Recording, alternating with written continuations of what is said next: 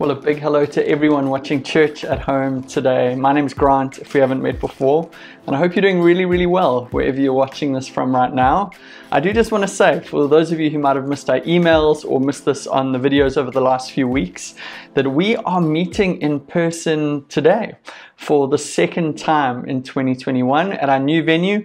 It's on forty-eight Gordon Road. It's the Trinity Church Morningside building, and we had an amazing Sunday last week being back in person. Person, worshiping together, taking communion together, just drinking coffee together and seeing one another. It was really, really good for the soul, let me tell you that. And just if you didn't know that, we are meeting in person. We want to invite you, just say come along and join us. And just a reminder that you do need to register to join those services, and there might still be a space. If you're watching this on Sunday morning, there could be some spaces left, some gaps for you to come and join us at four thirty this afternoon at forty-eight Gordon Road.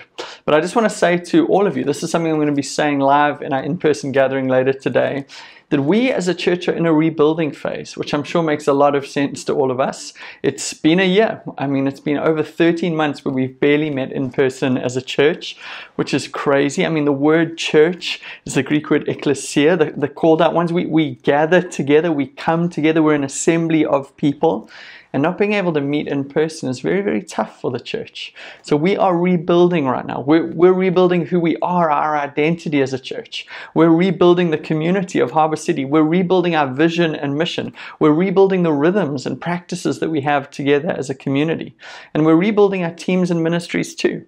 And I want to say to you today, you know, we said a lot of goodbyes last year. I think in the disruption and shaking of twenty twenty, there was a lot of movement with people, and there still is some movement with people moving to new parts of South Africa or new parts of the world for work or studies or whatever they feel that God might be calling them to.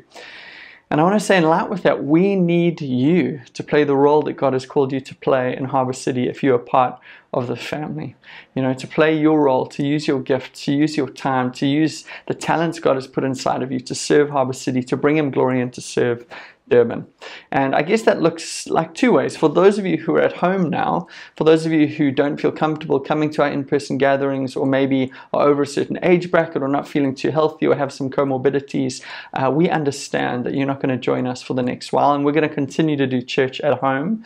But I think organically there's ways that you can serve Harbor City without joining us on a Sunday. You can pray for the church, you can pray for its people, you can pray for salvation, for people to grow in their faith, for God to be at work in the community, for fruitfulness, for all of those things. You can uh, reach out to people, call or text, see how people are doing.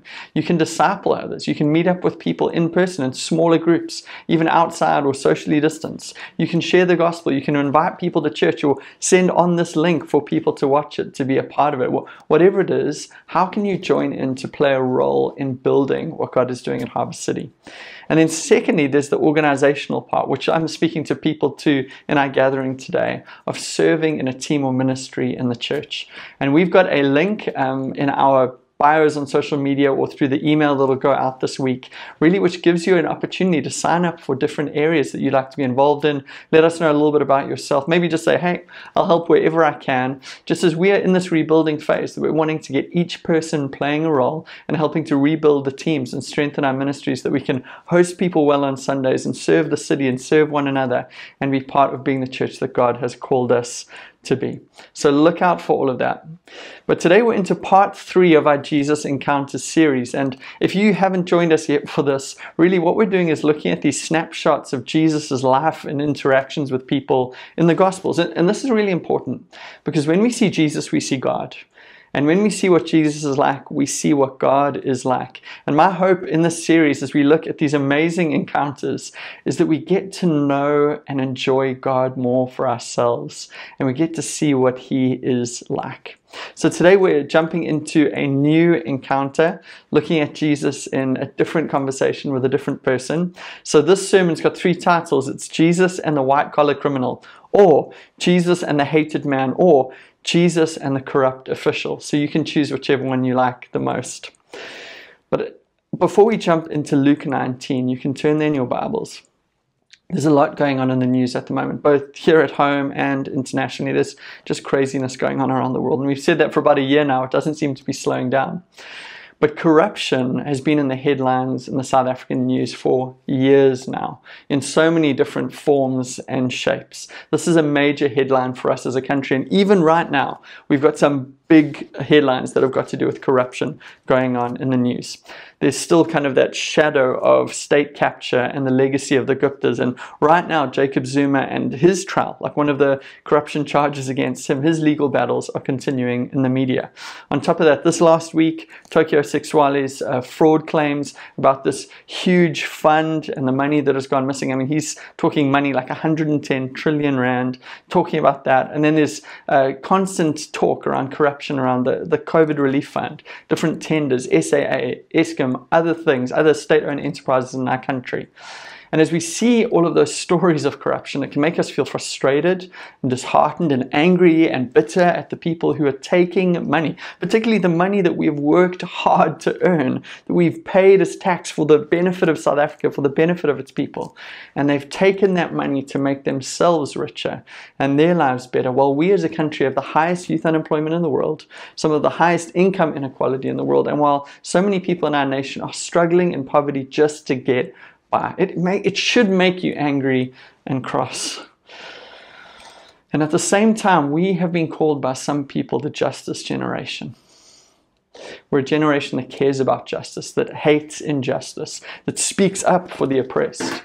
And as we look at a story um, like this, or these stories in the news, you know, we want justice for the oppressed, and we want justice for the oppressor. We want what is right to happen. And I guess for us being in a series like this, Jesus Encounters, you know, we, as we talk about what's going on in our country and what's going on in the news and all of this corruption, I guess there should be this question of, if Jesus was to encounter a corrupt official like this, what would that conversation look like and what would happen? So let's read from Luke nineteen verse one. It says, "He, Jesus, entered Jericho and was passing through. There was a man named Zacchaeus who was a chief tax collector, and he was rich. He was trying to see who Jesus was, but he was not able because of the crowd, since he was a short man. So running ahead, he climbed up a sycamore tree to see Jesus, since he was about to pass that way. And when Jesus came to the place, he looked up and said to him, 'Zacchaeus, hurry and come down, because today it is necessary for me to stay at your house.' So he quickly came down and welcomed him joyfully. All who saw it began to complain, 'He's gone to stay with a sinful man.' But Zacchaeus stood there and said to the Lord, 'Look, I'll give half my possessions to the poor, Lord, and if I've extorted anything from anyone, I'll pay back four times as much.' 'Today salvation has come to this house,' Jesus told him, 'because he too is a son of Abraham. For the Son of Man has come to seek and to save the lost.'" Now, this is one of the Jesus encounters I learned about as a child, not going to church or kids' church or anything like that. You know, this, this was a story I heard about long before I ever went to church or became a Christian, which I think shows how significant an encounter this is, being so well known in our culture. But this story has got a lot going on in it that I didn't pick up when I was a kid. So firstly, let's start with geography for all you geography buffs out there. Jesus enters Jericho and he's passing through, which sounds pretty casual. Jesus is just passing through Jericho. Doesn't seem like he's got a care in the world. And we look at that and we think, that sounds casual. What's going on here? But what I love about those two words is that even though Jesus is passing through, he's going somewhere else, God is able to use that moment to do something significant that would change someone's life forever. And I want to raise that because as you were just passing through your day, your workplace, as you're just driving through an area, what is it that God could do in and through you in that moment? What is it that God is wanting to do? Because Jesus saw it. Jesus saw what God was wanting to do, and he was able to be part of something significant that changed Zacchaeus' life. But why is he passing through? See, he's going through Jericho to get to the city of Jerusalem, which was twenty-four kilometers to the northeast of Jerusalem. Jesus was on mission. He was headed to the cross. One of the things we see again and again in the Gospels is that it says Jesus set his face to Jerusalem. He was focused. He knew where he was going. He knew what he was called to do, and he wanted to do it. Nothing was going to get in his way. So he's passing through Jericho to get to his final destination, to get to the cross and to die for the sins of the world, for your sins and mine, to die in our place that we could be reconciled to God. And this geography is really important, because at the end of this chapter, as Jesus passes on, Jericho, uh, Jesus is going to spend his last week in Jerusalem building towards his death. And this moment is one of the last things Jesus would do, the, the last week or so of his life, and how significant it is. So firstly is the geography. Secondly, I want to highlight, and this is big, Zacchaeus and the crowd. Luke nineteen verse two says, there was a man named Zacchaeus. And that's key, because this could be a story of a bunch of different people. If you think of that crowd, there were hundreds or thousands of people around Jesus, pressed around him on every side. But this isn't their story, this is Zacchaeus' story.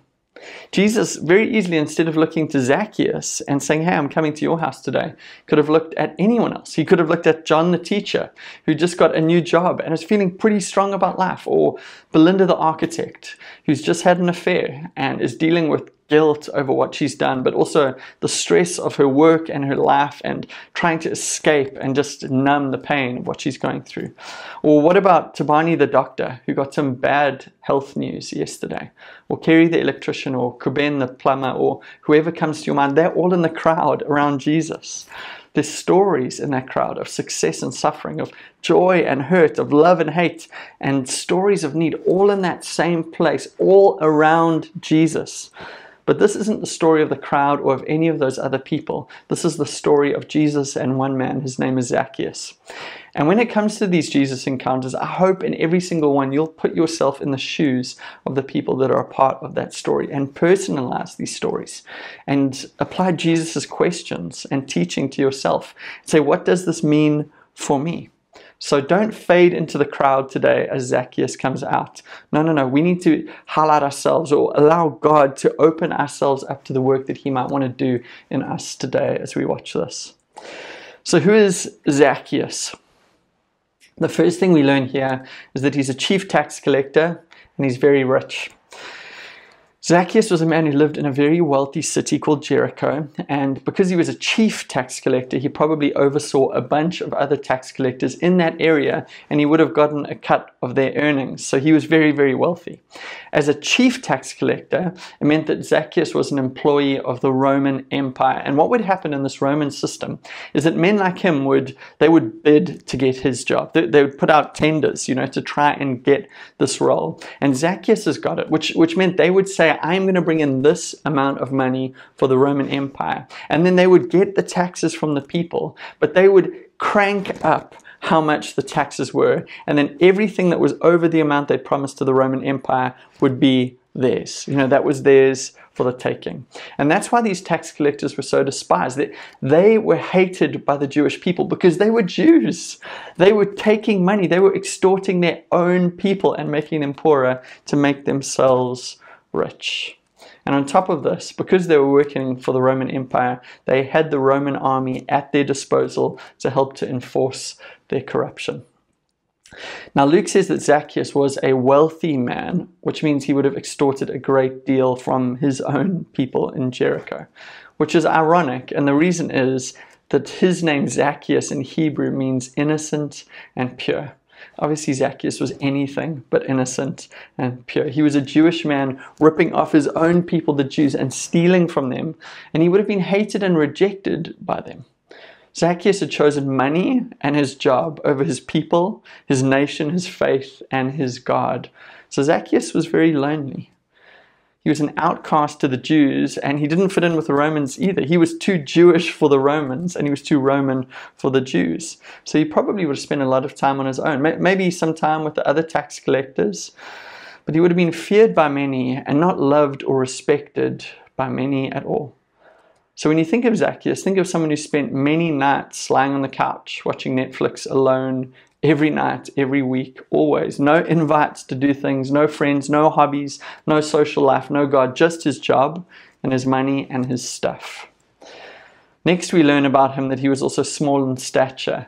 And as a short man myself, um, I can tell you my mum always promised me when I was growing up, Grant, you're going to be over six foot tall, just like all of your cousins.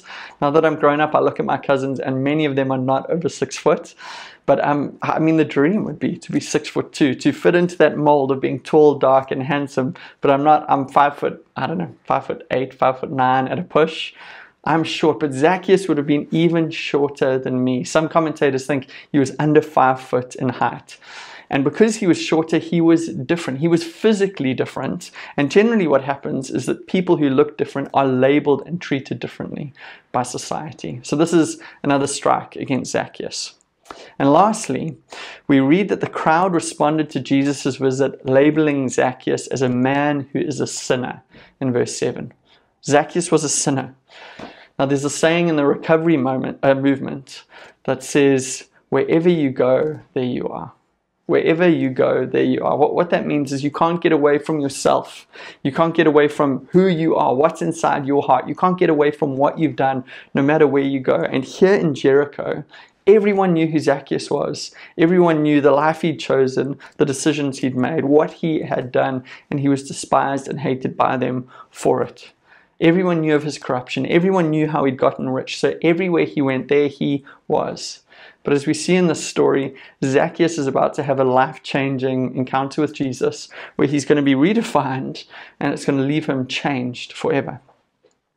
And here we read that Zacchaeus seemed interested in Jesus. In verse three it says he was trying to see who Jesus was.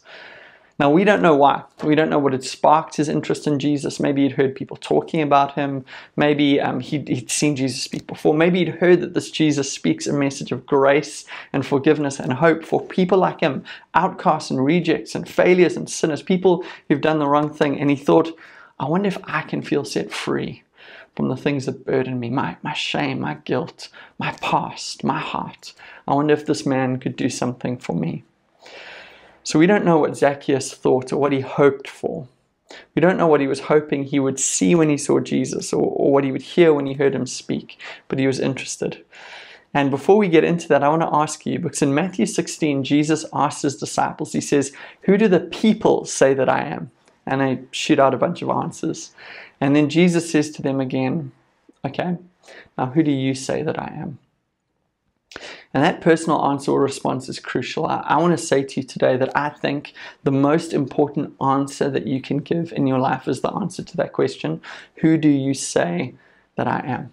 So I want to ask you that today. Imagine Jesus is right there with you. This is a Jesus encounter moment.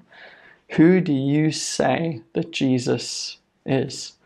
Do you agree with the claims of the scriptures? Do you agree with how he reveals himself? Who do you say that Jesus is?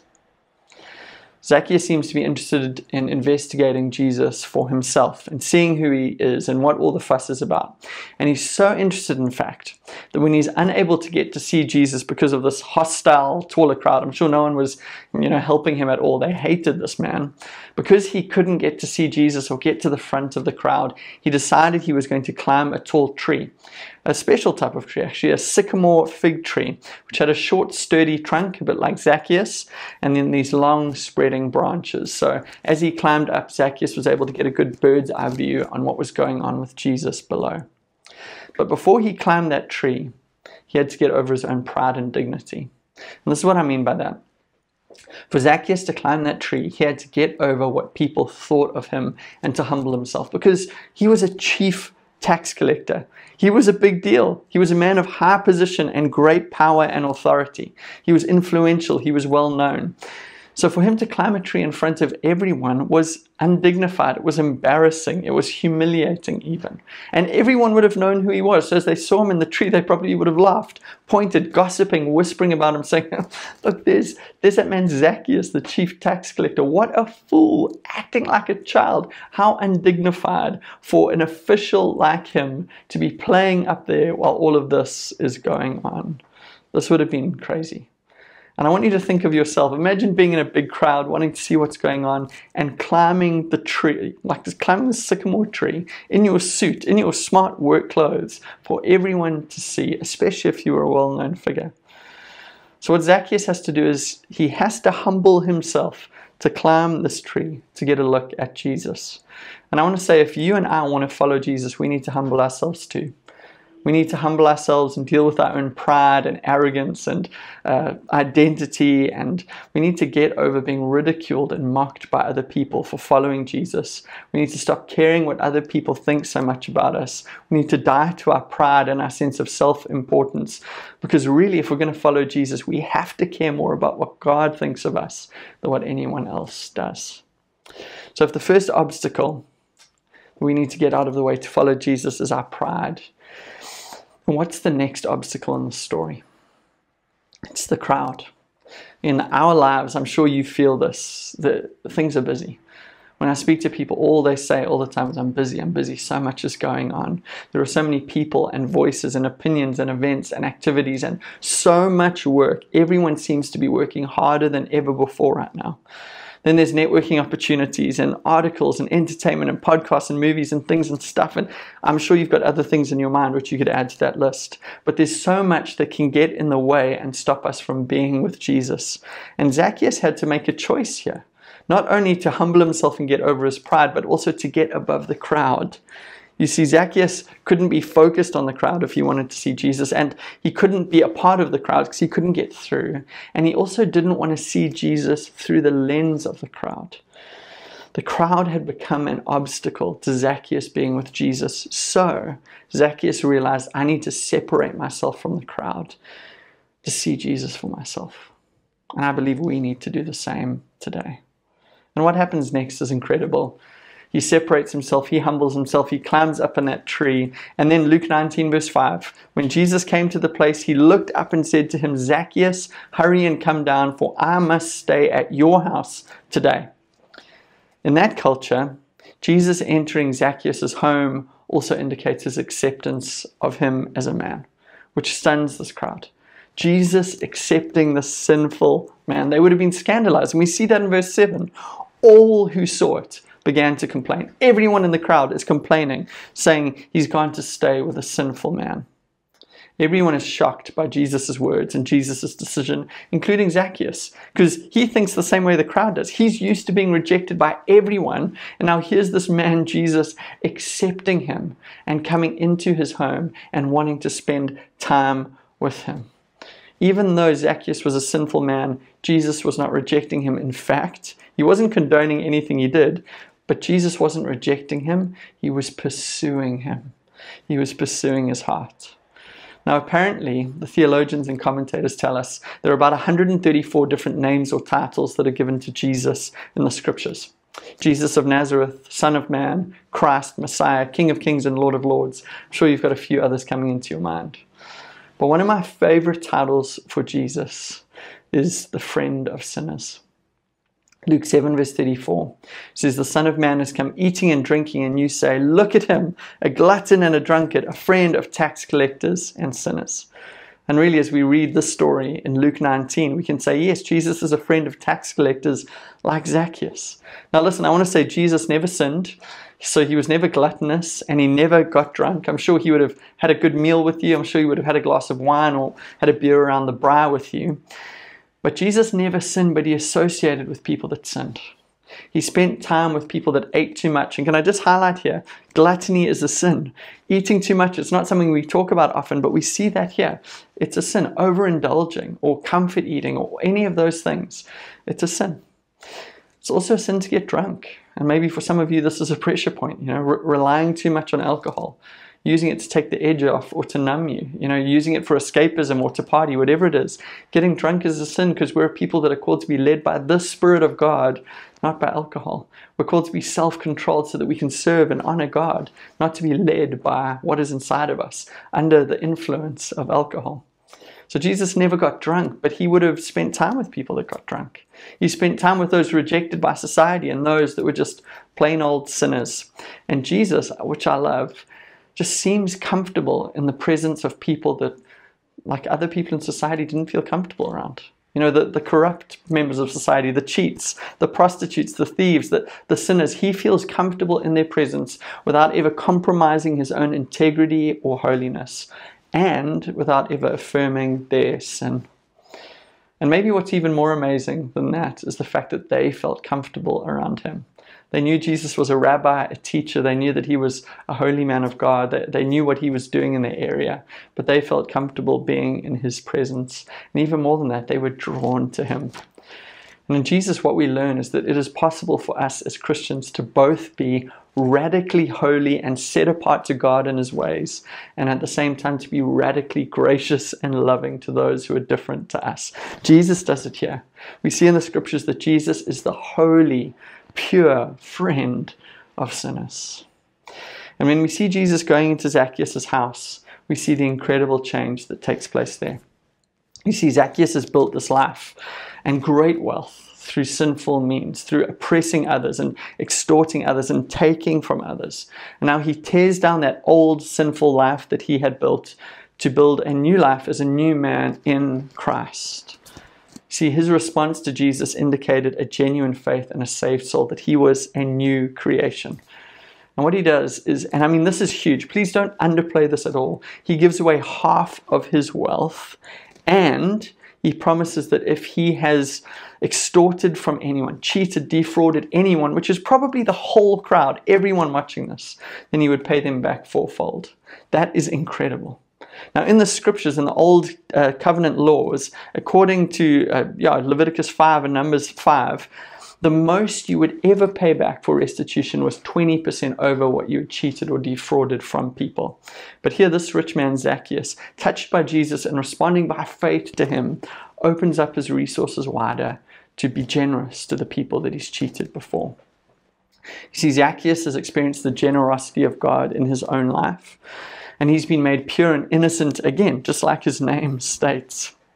He's been forgiven of his sin and the injustice and oppression that he has been a part of. And he wants to stop the cycle, to stop perpetuating that and live as a new man. And Zacchaeus in this moment, maybe for the first time, feels free. You know, free from the oppression of sin and shame and guilt that has been enslaving him and holding him captive for so long. And now he wants to set others free from the financial oppression and burdens that they've been enslaved by because of him.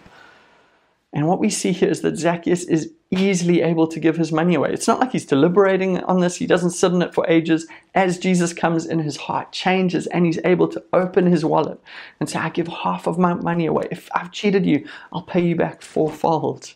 And he's able to do that so easily because his soul has found the thing that is most looking for. It's not money. It's not power. It's not his job. He's found it in Jesus. And I want you to like modernize this for a second, contemporize this in South Africa. Maybe somewhere down by the courts or by like some significant municipal building or political building, someone encounters Jesus, a, a high up government official. Their hearts are changed. This, this is like the front page of News twenty-four, every newspaper.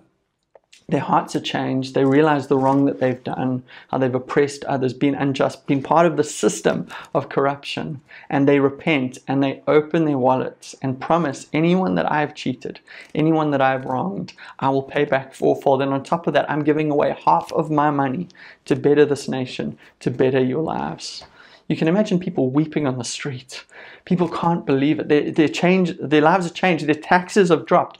They're free from some of the bondage that they've been under. They're able to pay off debts. There's relief, joy, and freedom in their lives. Their kids don't know what's going on, but they're hugging them and saying, thank you, God, for what you've done.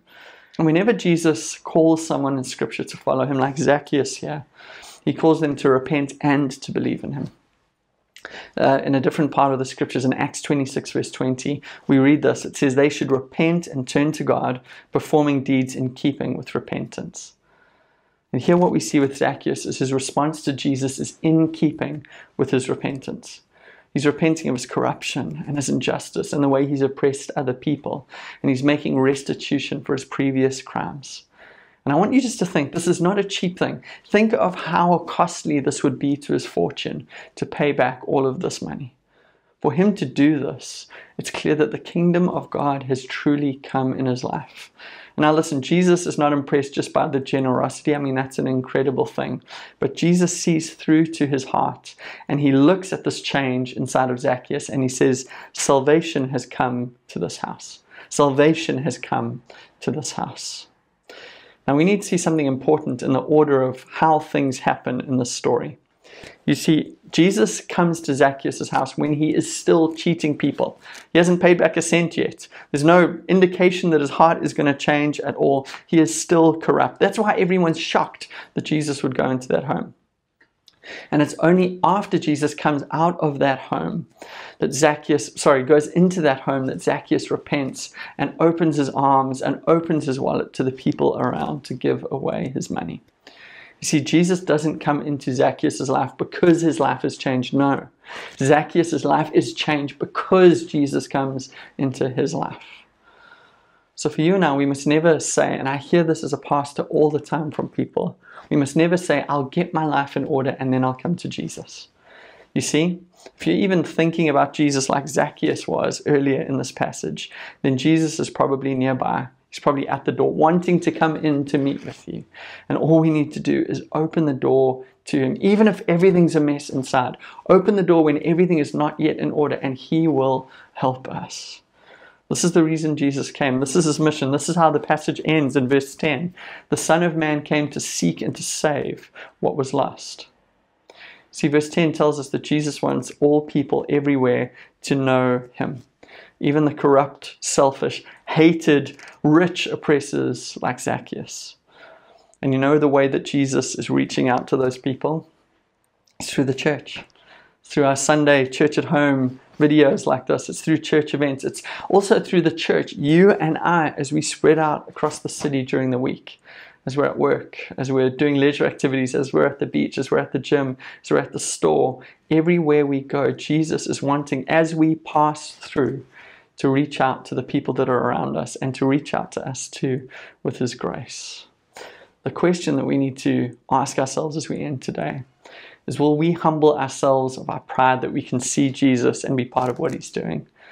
And will we get out of the crowds that are distracting us and getting in the way of us being with Jesus? And when Jesus reaches out to us and says, can I come into your house today? I'm passing through. I want to do something now. Will we respond to him and be part of what he's doing? Why don't you take a moment where you are right now, either to pray if you're on your own or to discuss this with those that you're watching with, and then to pray for one another and answer these questions. How do I need to respond to this today? Where do I find myself in this story? What has stood out to me? And then pray for the week ahead, that actually as you pass through the places you will go, the people that you will see, that God would work in your life and through your life to minister to them.